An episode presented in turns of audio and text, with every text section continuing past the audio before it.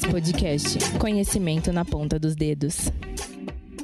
Olá, Siririqueiras, como vocês estão? Espero que estejam bem, se cuidando. Hoje a gente veio gravar um episódio de podcast muito especial, falando sobre o Dia da Conscientização Mundial do Autismo e trouxemos convidadas muito especiais também para falar sobre esse assunto aqui com vocês. Eu sou a Kenia Dara e as meninas vão se apresentar agora. Oi, meninas, eu sou a Flávia Alves, vocês já me conhecem aqui dos outros podcasts e é um prazer estar aqui com vocês hoje. Eu sou a Laís Bernardes, sou arte educadora e artista visual e eu tô aqui como convidada hoje para compartilhar compartilhar algumas coisas com vocês. Eu sou a Giovana, sou pedagoga em formação e também estou muito feliz com esse convite e é isso. Bom, a gente resolveu gravar esse podcast, né, porque a gente percebeu que não é um assunto que é muito abordado e até então eu também não tinha conhecimento dessa data, fiquei sabendo esse ano e a gente resolveu trazer isso porque por mais que a gente não tenha convívio com crianças autistas, pessoas autistas, elas existem e são pessoas normais, né, dentro do, do mundo delas ali. Então a gente tem que ter a concepção de como conviver com elas e, e respeitar, e entender todas as limitações e, e as diferenças, né?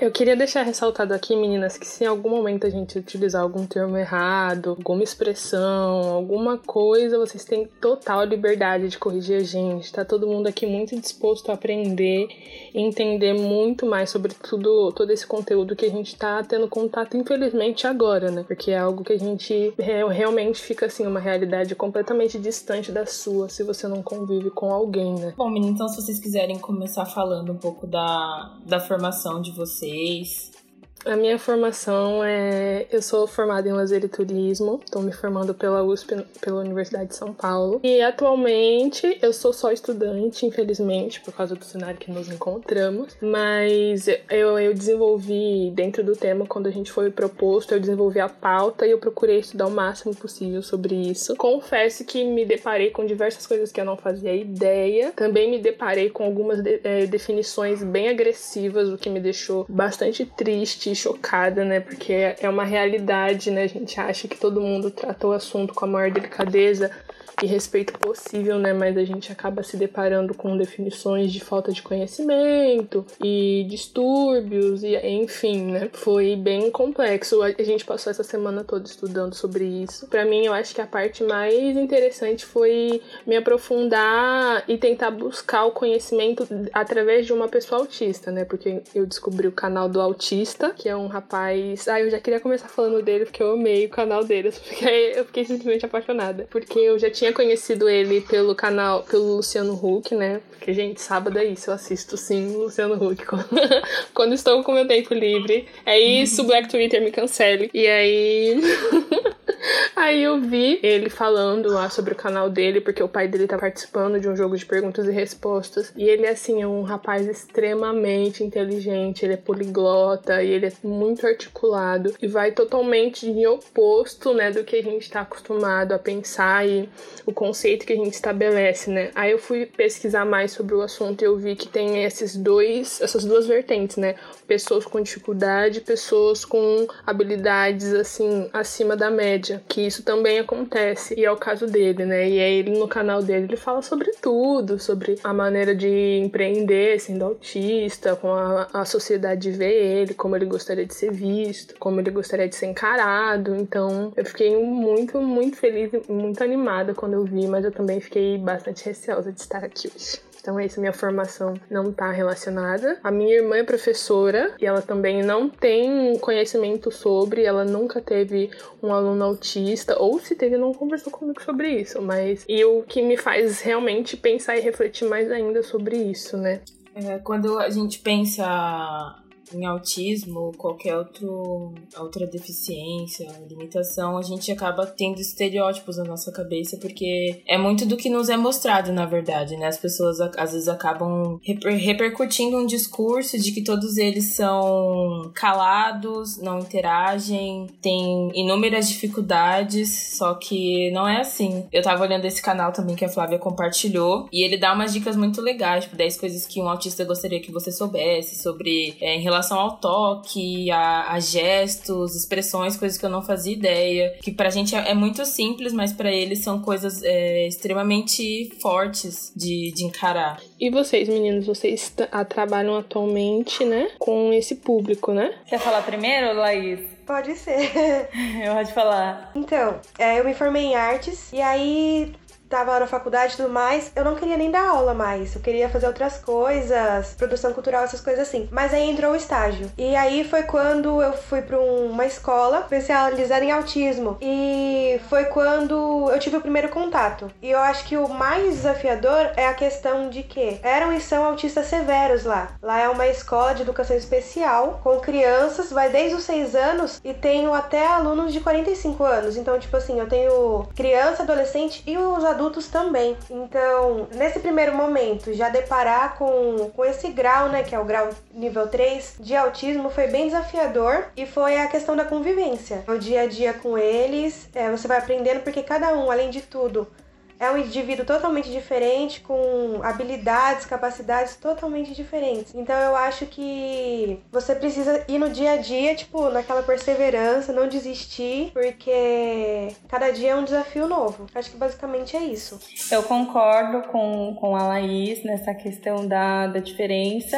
Como eu disse, eu sou pedagoga em formação e aí eu tive a oportunidade de trabalhar com uma criança autista, né, de 5 anos, com uma função de tutora. Então eu, eu acompanhava essa criança integralmente no período que ela estava matriculada na escola. Então a minha função era desenvolver, né, atividades pedagógicas e adaptar aquelas já prontas para o que para a demanda que a gente precisava atender em relação a ele, né? Então, todas as dificuldades que ele tinha ali, né, todas as questões que ele precisava avançar, elas precisavam estar articuladas com a proposta de, de ensino, né, da escola mesmo, e com a nossa, a nossa atuação. E eu concordo com isso que a Laís aponta, porque quando eu cheguei né, na, nesse trabalho, nessa escola, é, eu também carregava uma visão de, de enxergar esses indivíduos, uma noção de igualdade, assim, são todos iguais, né? Todos apresentam as mesmas características. E aí eu percebi, né, no dia a dia mesmo, que essa questão em mim ela precisava ser sensibilizada de alguma forma, né, para entender que o meu aluno ele tinha esses aspectos, né, é, singulares deles que fazia ele ser diferente daquele outro aluno que tinha autismo também. E aí foi mais ou menos isso, né? Eu fiquei nesse período de, de um ano trabalhando com esse, com esse aluno. Entendi. Bacana. E essa é uma outra questão também, né? Porque acho que quase todo mundo pensa que todos os autistas são iguais, todos os tipos de autismo são iguais, mas na verdade não, né? Tem, tem graus diferentes e mesmo dentro desses graus, cada cada uma dessas pessoas elas desenvolvem habilidades que outras não desenvolvem. Acho que isso reforça um pouco também da questão do estereótipo da gente achar que todos eles são iguais. Exatamente, é, vai diferenciando além do nível de que cada um esteja, tipo, nível 1, nível 2, nível 3, tá? No nível 1, cada um também é de um jeito, então não, não tem aquela coisa tipo assim, é aquilo e pronto. Cada um é um ser diferente e as capacidades, as habilidades, tudo mais vai vai variando. Sim. E eu acredito que com, que com criança a gente tem que ter o dobro de paciência, porque principalmente os pais em, de primeiro contato, assim, até você identificar o que, o que tá acontecendo, demora um pouco, né? Porque a gente primeiro acha que é só uma fase da criança, que ela é muito distraída, ela é egoísta ou alguma coisa do tipo, sendo que na verdade é algo no cérebro dela que faz ela demorar para processar certas informações, processar emoções também. Então, acho que conforme isso vai sendo trabalhado, quando, for, quando ela for uma pessoa adulta, ela já vai ter desenvolvido melhor. Mas enquanto criança, você precisa ter um, um, uma paciência diferente. Então, dentro de casa, é mais fácil dessa criança ser acolhida. Agora, quando ela vai pra escola, se não é uma escola igual a que ela trabalhou, trabalha especializada nisso, ela pode acabar sofrendo não só com os professores que não entendem, mas também com os outros colegas de classe, né? Sim, esse cenário de, de exclusão, ele é bem comum dentro de escolas de, de ensino regular, né? Apesar do aluno ele ter esse laudo, o professor ele ainda enfrenta muita dificuldade de, de lidar com esse aluno, né?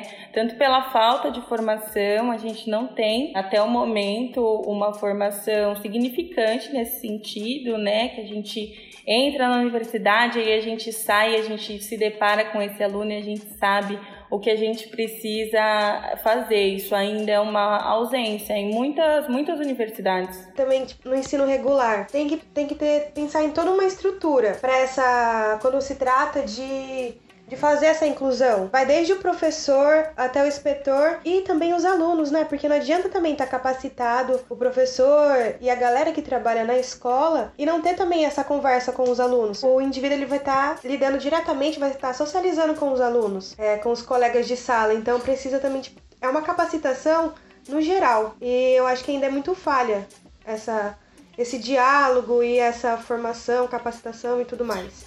A escola que você acompanhava era, era especializada em autismo? Ah, pra Giovana. Ela, ela não era só especializada em autismo, mas ela, ela atendia todas as deficiências, né? Eu, eu acho que eu posso falar o nome da escola.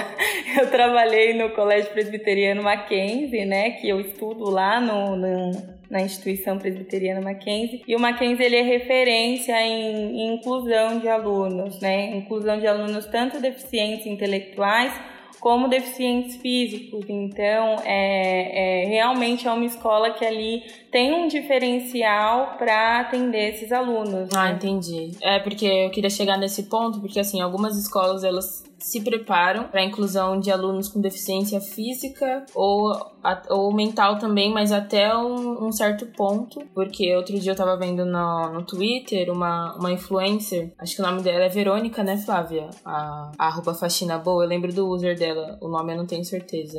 Isso, isso, isso, é Verônica. Uhum. É, então, ela tem um filho autista, né? E ela recentemente ela postou que estava com muita dificuldade em matricular ele numa nova escola, que ele já tinha sido rejeitado em não sei quantas escolas. E o filho dela é um fofo, gente, super esperto também. E a gente pensa, poxa, 2021 já, vários estudos sendo, sendo feitos sobre isso.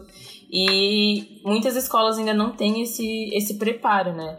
Quando eu, quando eu estudava, a escola que eu estudava, ela tinha, assim, uma política breve de inclusão para pessoas, pessoas deficientes, mas sabe aquela coisa que eles têm só por ter, mas tipo não trabalham em cima disso, porque não tinha, não tinha ninguém sabe? Não tinha ninguém. E quando. Acho que no meu último ano lá, se eu não me engano, entrou um menino que ele tinha deficiência física também, mas até, até então, né, colocaram as rampas, enfim, adaptaram a escola por conta disso, mas demorou muito ainda para eles começarem a trabalhar com isso. E eu acho muito doido isso, de não, não terem essa, esse tipo de inclusão ainda, sendo que é alguma coisa comum, assim, vamos dizer. Eu acho, é, Kênia, que, que a escola ainda é um ambiente que, que busca formar é, sujeitos dentro de uma noção de normalidade. Então, o máximo que eu puder negar o que não é normal, o que não é padrão, eu vou negar. Mas assim, né, como você apontou essa questão da, da Verônica, é crime. A gente tem uma lei que obriga que as escolas aceitem essas crianças, né, esses estudantes, independente da deficiência que ele tem ou do transtorno que ele tem também, né? E a gente vê que muitas escolas ainda se negam a cumprir a lei, é de uma tristeza muito grande, né? Mas, mas é isso, a escola ainda é uma instituição dentro dessa sociedade que a gente vive que, que busca formar o, o normal. E, é, e, não, e também não imaginam, né, que, sei lá, um dia alguém vai denunciar porque ela, a escola se recusou a aceitar o filho dessa pessoa. Então, eles só fazem isso e você que se, se vire. E eu acho que ainda também é um tema que, tipo, querendo ou não, vai fazer de uns dois anos pra cá é um tema novo. Então, que nem os pais, muitas vezes, eles não sabem os direitos deles. Em primeira instância é isso. Não tem a noção do que o filho tem direito. Verdade. Aí, aí é nessa que a escola, quando ela não, não quer, é, quer não ter um trabalho maior, de tipo, buscar capacitação de um professor para dar aula para esse aluno, aí é nessa que ela vai falar, tipo, pai, aqui não tem vaga.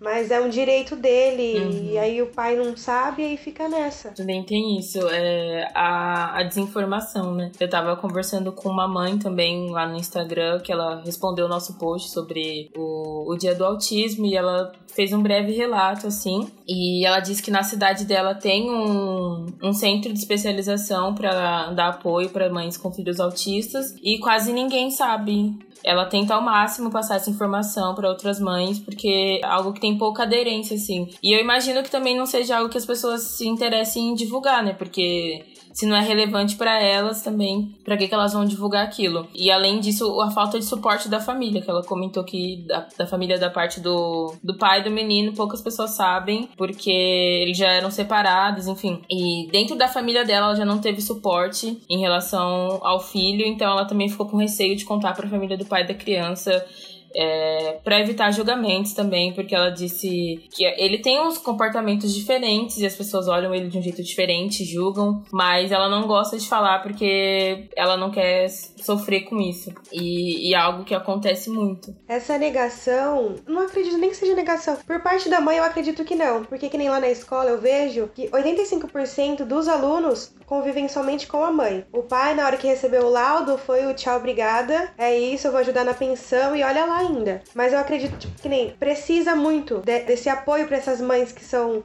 mães de pessoas atípicas, né? Porque é uma sobrecarga imensa, que nem eu fico quatro horas com o aluno em sala. E, tipo, você fica, nossa, aquela exaustão. Imagina aquela mãe que tem que ficar, tipo, eu fiquei quatro horas, ela tem que ficar 20 horas com ele. Então precisa ter esse apoio sempre. E é isso que você falou, muitas vezes as mães não sabem. Que nem, tipo, ah, em tal lugar tem um, um centro e aí ali a gente vai uma vez por semana que seja, a gente tira uma horinha e a gente vai estar tá conversando com essas mães, dando um apoio, suporte psicológico. Falta isso também e falta também é a informação de quando tem esse, esses espaços. Não é uma coisa divulgada. E essa questão, né, de de, do trabalho ficar todo pra mãe, né? Muito delicada, né? Porque eu lembro que uma vez eu tive uma conversa com meu pai. Ele, assim, é uma pessoa que eu amava, que eu amo muito. Ele é falecido, minha mãe e meu pai. Mas, assim, uma conversa eu sentei com ele e ele falou assim: Olha, eu, sendo muito sincero, se você ou a sua irmã nascessem com algum problema, eu não sei se eu ia ter condições psicológicas de continuar. Aquilo me deixou um pouco chocada, né? Porque eu pensei, meu Deus,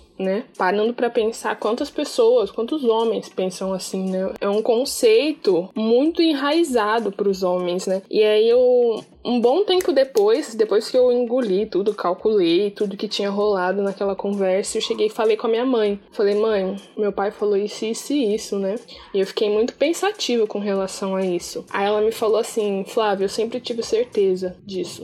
Aí você para pra pensar o que é você carregar nove meses uma criança e você ter a incerteza se quando ela nascer, se você vai ter ela, o apoio do seu parceiro ou não. O que, que é nove meses do seu corpo mudando, alterações hormonais em absolutamente tudo em você não se reconhece às vezes, tem a, a questão da depressão, sabe? E aí você tem a ideia de que talvez o seu filho nasça e você não tenha mais com quem contar. Então é uma coisa que bate na minha cabeça assim toda vez. Eu nunca esqueço essa conversa, eu nunca esqueço. E eu sempre me pergunto e sempre me questiono. E, e também até quando eu vou me relacionar agora com, com qualquer homem, independente, eu sempre olho isso, eu sempre penso, eu posso contar com essa pessoa em todos os sentidos. Se eu, sei lá, sofrer um acidente, Deus me livre.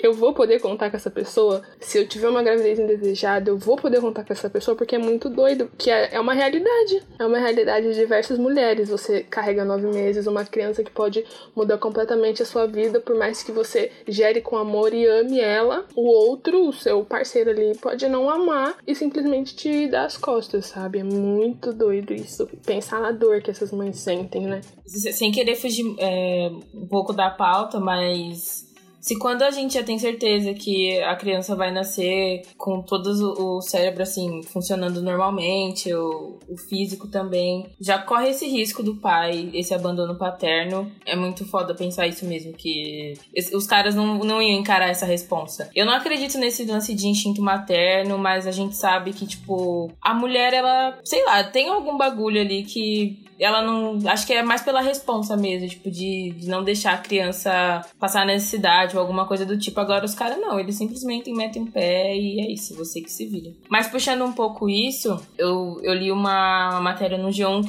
falava sobre um pesquisador americano, é, deixa eu ver aqui, Charles Nelson. E ele fala sobre esse lance da, do diagnóstico do autismo, né? Que é uma, é uma parte que ele estuda ainda sobre a partir de qual momento você consegue dia, diagnosticar que uma criança pode ser autista ou não. não. Ainda tá um pouco indefinido, mas ele já fez alguns estudos no primeiro trimestre, assim, da, da gravidez. E o foco dele é mais em, em mães que já tiveram que tem um filho mais velho autista e estão na segunda gravidez para ver se isso influencia alguma coisa ou eu não entendi direito, mas pelo convívio também, tipo, depois que o bebê nasce, ele ele convivendo com uma pessoa que tem um aspecto autista, se isso acaba desenvolvendo nele também. E tinha um lance também das fake news falando sobre vacinas, tipo, se você der não sei quantas vacinas para outras doenças, é capaz seu filho desenvolver autismo. Isso é um lance muito doido, porque a gente sabe que tem pessoas que acreditam que vacinas são venenos e não ajudam as crianças. Então, qualquer brecha que algumas pessoas têm de não vacinar os filhos, elas aproveitam. E ele falava um pouco disso também. Então, é algo assim que ainda não é completamente comprovado que desde a gravidez você pode ter esse diagnóstico ele fala que é mais comum você notar a partir dos três ou cinco primeiros, cinco primeiros anos de vida da, da criança, que é aquela fase que eu, que eu falei no começo, né? Que você fica na dúvida se a, se a criança só tá numa fase estranha dela ser mais distraída ou se realmente tem alguma coisa acontecendo de diferente com ela. E nas minhas leituras, amiga, eu percebi que tem muita gente que não é diagnosticada, né? Que tem graus mais leves e que simplesmente passa despercebido como uma dificuldade ali para determinada matéria ou, ou algo específico que você tem que fazer e aí passa despercebido e é uma vida inteira que a pessoa não tem compreensão daquilo que ela realmente tem, né? E um tratamento adequado, ou sei lá, um apoio, né? Da, dali das pessoas que convivem com ela, né? Tem muito disso, eu tava lendo. Exatamente isso. Eu tive contato com uma moça, ela descobriu que ela era autista tipo, há dois anos atrás. Eu acho que ela deve ter uns 26 anos agora. Porque ela tinha é, é, esse comprometimento em se relacionar com outras pessoas, mas foi tipo assim, aquela coisa tipo, ah, eu acho que eu não sou sociável. Dava alguns, alguns picos de. E falava tipo assim, ah, eu acho que deve ser bipolaridade, alguma coisa assim, sabe? Nunca, porque desde pequeno os pais não, não foram atrás e foi ela que foi atrás. Que ela começou a pesquisar quando o autismo apareceu em pauta na mídia, ela foi pesquisar e ela falou assim: peraí, tem muita coisa aqui que eu me encaixo. Então eu vou procurar profissionais para saber. E foi quando ela teve o laudo dela. E aí eu fiquei tipo, nossa, quantas pessoas deve ter por aí e não tem esse laudo, não sabe que tem. Isso é muito doido. Sim, eu conheci um casal também que os dois foram diagnosticados depois de adultos, né? Os dois ao mesmo tempo, assim, um foi e, e descobriu e depois o outro pensou, eu acho que eu também me encaixo e, e aí foi, foi atrás e descobriu também que, que é. Então é, é, é, muito comum, é um, é um cenário muito comum, assim, porque é isso, ele vai se manifestando diferente, né, na, nas pessoas, mas tem coisas que são, são comum, comuns, como essa questão do contato visual, né, essa dificuldade de, de olhar nos olhos, de se expressar emocionalmente, né? Ou até pontos que você tem, que você é superdotado, mas você é só olhado como uma criança extremamente inteligente, né? Então tem ele vai se manifestando de diferentes formas e eu acho que em questão de, de ciência a gente precisa avançar bastante, né? Para que esse diagnóstico ele venha mais rápido, né? E também fazer com que as pessoas acessem essas informações mais rápido, porque às vezes os sinais eles aparecem com dois anos de idade, né? Uma criança que chora muito, por exemplo, uma criança que chora mais do que o, o, esperado ali, né? E aí quando você vai ver, ela é uma criança autista também. E aí, dentro dessas leituras que eu fiz para preparar para o podcast, eu, eu, eu li que não só a convivência adequada, mas a convivência com preparo, né? Eu li isso, eu achei que, tipo, resumia muita coisa de tudo que eu tava procurando saber. Que não só a convivência, mas conviver de forma adequada, né? Porque a convivência sem preparo muitas vezes pode gerar prejuízo para aquela criança e se é, enraizar através de traumas, inseguranças, e aí podendo até criar uma, uma forma de que a criança se isole mais ainda, né? Não sei se é o termo certo ou a consequência certa que eu tô falando agora, mas é dentro do, da dissertação que eu li, eu acho que isso foi uma das coisas assim mais legais, que a gente não tá, é, muitos de nós não estamos preparados para entender, compreender como lidar com essa situação, como, como entender essa situação, porque às vezes é aquilo que a Kenia falou, a criança não gosta de contato físico, mas a gente tem esse, esse costume. A primeira coisa que a gente chega é cumprimentando, abraçando, falando alto, às vezes roda de amigo gritando, e aí você entende que o seu papel ali não é esse, né? Que você tem que entender, respeitar e se colocar de uma outra maneira, chegar de uma outra maneira. E aí eu acho que a gente começa a se colocar no lugar do outro. Sim, verdade, Flávia. É verdade. É, esse meu aluno, que eu fui tutora dele, ele não gostava do, desse contato físico, né? E era muito difícil porque as outras educadoras é, o achavam extremamente fofo, né? E aí tinha aquele, aquela questão do toque sem pedir para tocar, né? Então ele ganhava abraço, ganhava beijo, você via o, o desespero, assim, né? De, no, no, olhar dele, assim, de não gostar ou de limpar depois o rosto, porque ele, ele detestava, assim. Então ele tinha essas questões que, que a gente foi compreendendo muito aos poucos, né? O contato, o toque que ele gostava era carinho nas costas, por exemplo. E só.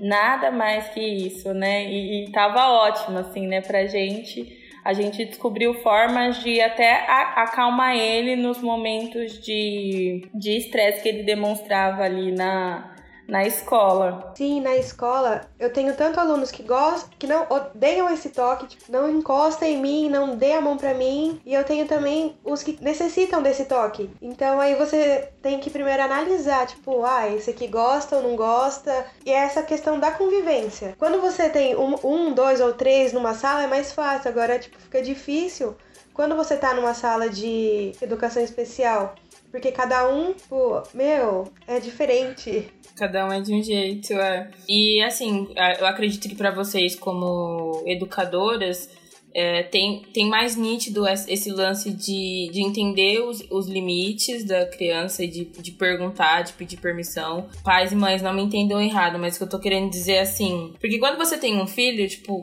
você acha que é ok você abraçar, beijar e chacoalhar seu filho, porque ele é seu filho. Então a gente não. Ah, acredito que mães não tem esse costume. Pelo menos minha mãe não chega em mim e fala: pode dar um abraço, pode te beijar. Quando eu era mais nova, ela também não fazia isso. Então é, é, um, é um cuidado, assim, simples, mas que normalmente né, não tem dentro de casa, porque é, é o seu filho, é o seu amor, então você quer demonstrar para ele o carinho dessa forma. E aí você acaba prestando atenção nessas reações, né? Se ele vai gostar ou não. E falando um pouquinho de sala, é, você mencionou sala de aula, eu queria agora perguntar sobre nesse contexto pandêmico. Como que tá sendo para vocês? Vocês têm contato ainda com essas crianças? É, vocês acompanham ela, elas? Como que tá funcionando? Então, eu dou aula na escola, de manhã na escola regular, e lá eu tenho, tipo assim, de um a dois é, alunos por sala que tem é, diagnóstico. Tá rolando aulas online. Então, eu acho que como é artes é mais fácil. Então, eu procuro sempre fazer atividades que dê pro pai é, ajudar, pro pai e pra mãe ajudar. E também coisas tipo assim que ele consiga fazer sozinho. Mas na escola de educação especial, não. Lá parou as aulas real. Não tem nem. Às vezes a gente faz algumas chamadas de vídeo só pra manter essa interação entre eles, porque eles estão sentindo falta. Então, aí tem,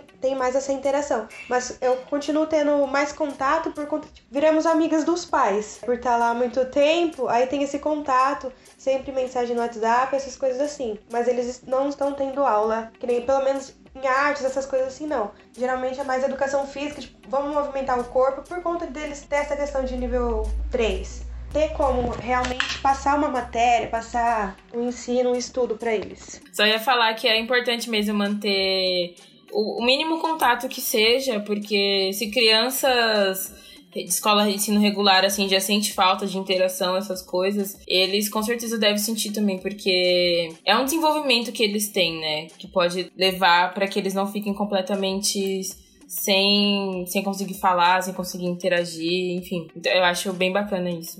Eu não tenho mais contato com, com essa criança que eu trabalhei e atualmente eu trabalho numa escola como, como assistente, né? Mas até então é, os meus alunos, eles nenhum tem um laudo de autismo ou de qualquer outra, outro transtorno de neurodesenvolvimento. E eu acho que o EAD também, a educação à distância, dificultou um pouco a criação de uma rotina, né? Porque nos textos que eu li, eles é importante para eles ter essa rotina, né? Essa constância no que eles vão fazer, fazer tudo sempre do mesmo jeito. Pelo que eu li, ajudava muito eles no desenvolvimento, no entendimento deles como ser humano e também na criação de uma, de uma certa independência das pessoas que auxiliavam eles, né? Então eu fico imaginando que o EAD é uma grande surpresa até para quem tá na faculdade, né? Então, eu acredito que deve ter, está sendo muito difícil. Sim, é, a escola tá, tá lidando com esse, com esse desafio, né? De, de ressignificar o que ela entende por, por ensino mesmo, né? E pensar quais, quais propostas que eu posso trazer para o online que elas sejam significativas de fato para essa criança, né?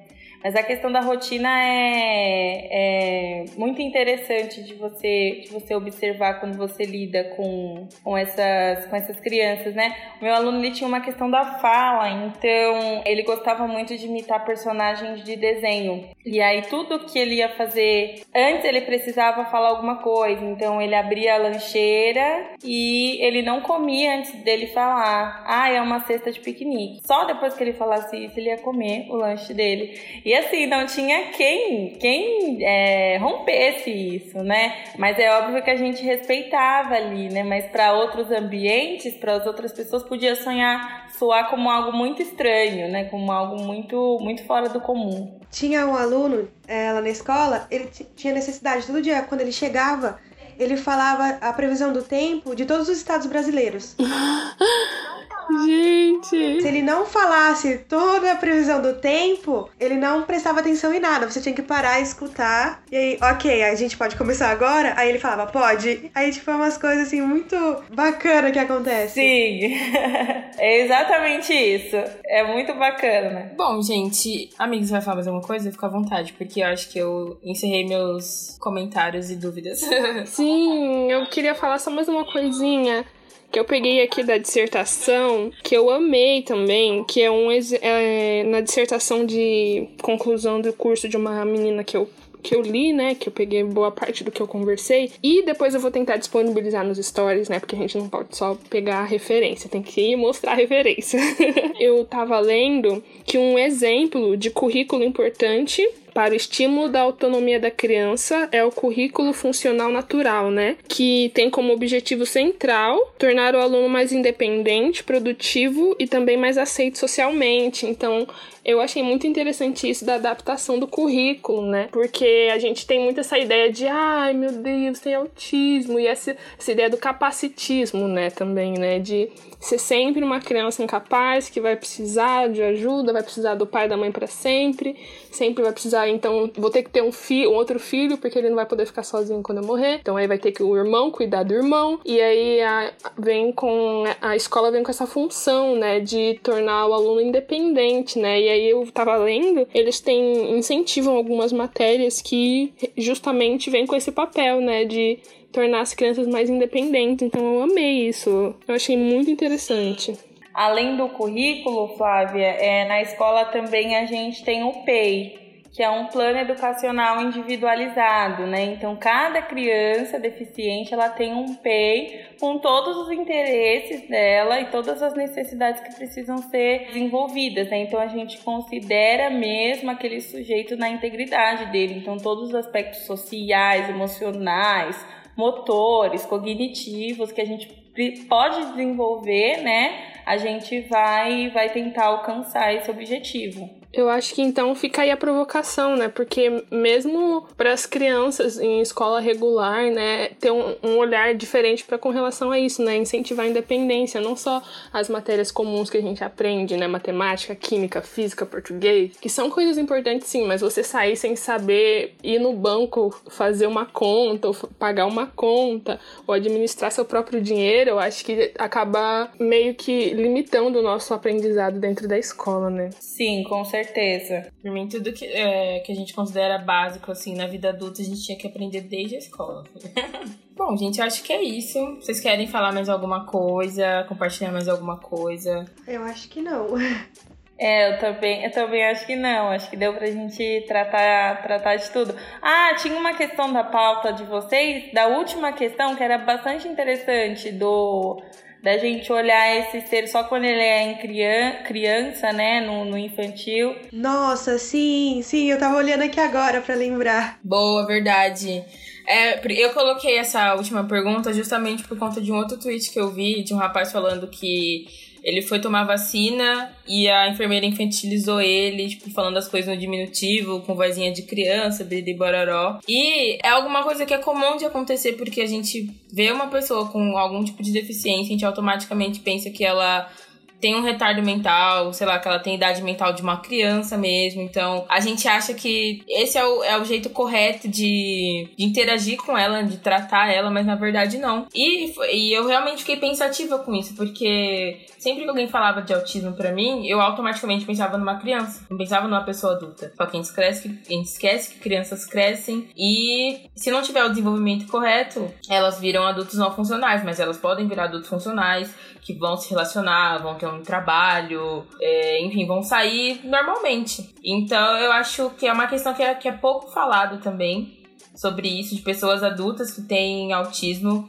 E vocês trouxeram o, o exemplos né, de pessoas que foram diagnosticadas depois de, de adultas e que não tinha ideia porque era um grau super leve. Então eu acho bacana também a gente começar a tratar sobre pessoas adultas, pessoas adultas falando mais sobre esse assunto. Eu acho que além desse, dessa questão de tipo, ele é um adulto autista e a gente tratar ele no diminutivo, infantilizando, tem também a questão de que nem é obrigatório por lei os indivíduos com TEA participar da escola é, dos, até os 17 anos e 11 meses. E, tipo, depois disso, para onde eles vão? O que, que eles vão poder fazer? Geralmente, alguns pais têm condições de bancar. Ele está fazendo oficinas, fazendo atendimentos com fono, TO, essas coisas, porque é uma coisa, tipo, é pra vida toda. Porque existe muitos casos de, tipo, ele é autista, qualquer é, nível que seja. Depois dos 20 anos, tipo, ele parou de falar, ele parou de ter a comunicação verbal, porque parou de estar tá fazendo essas consultas, tá fazendo é, atendimentos para isso. Tanto é que eu tenho alunos lá de, de 18 até 45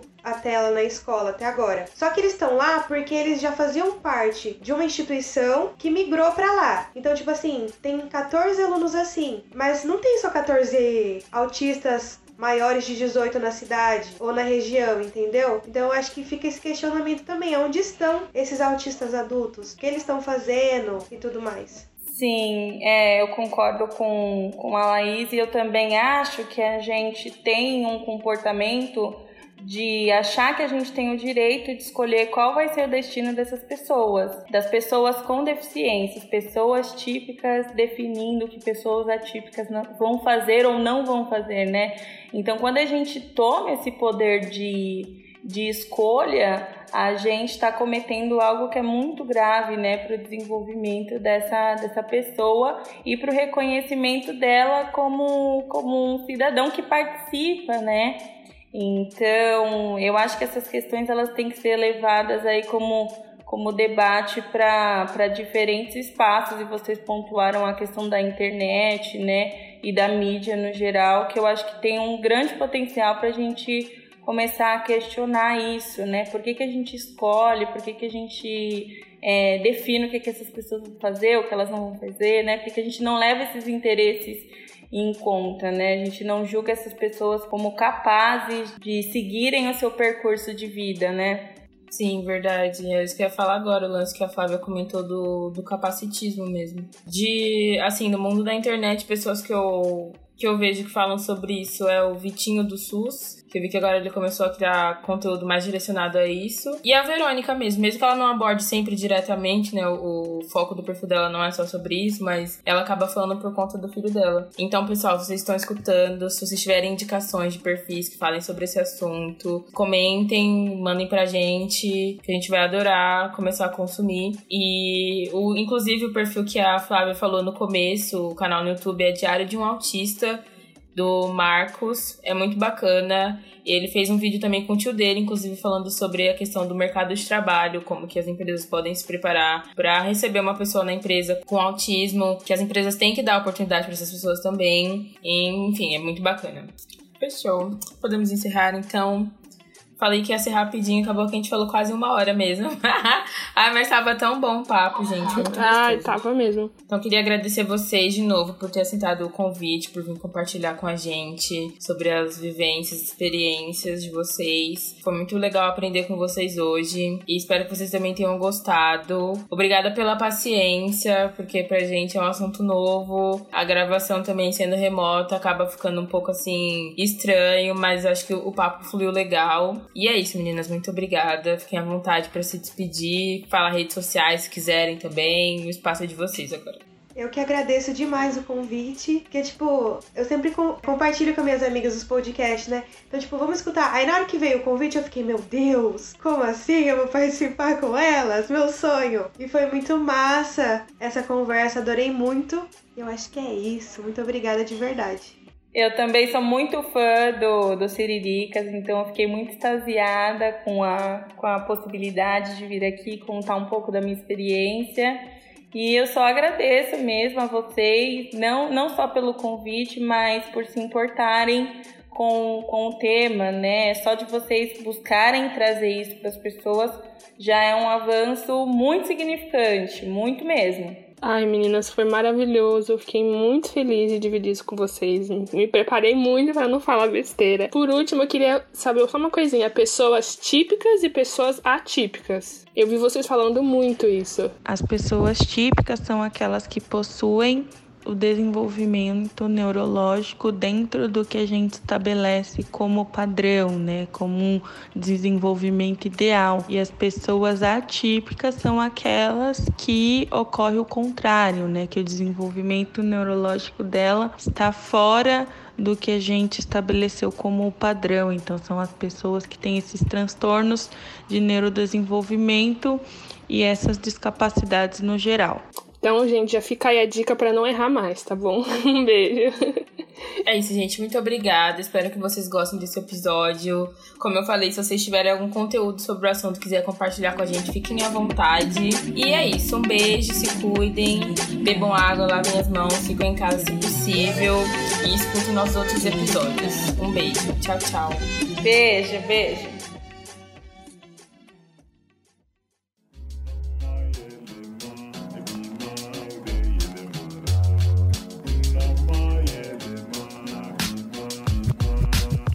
Podcast editado por Voz Ativa Produções.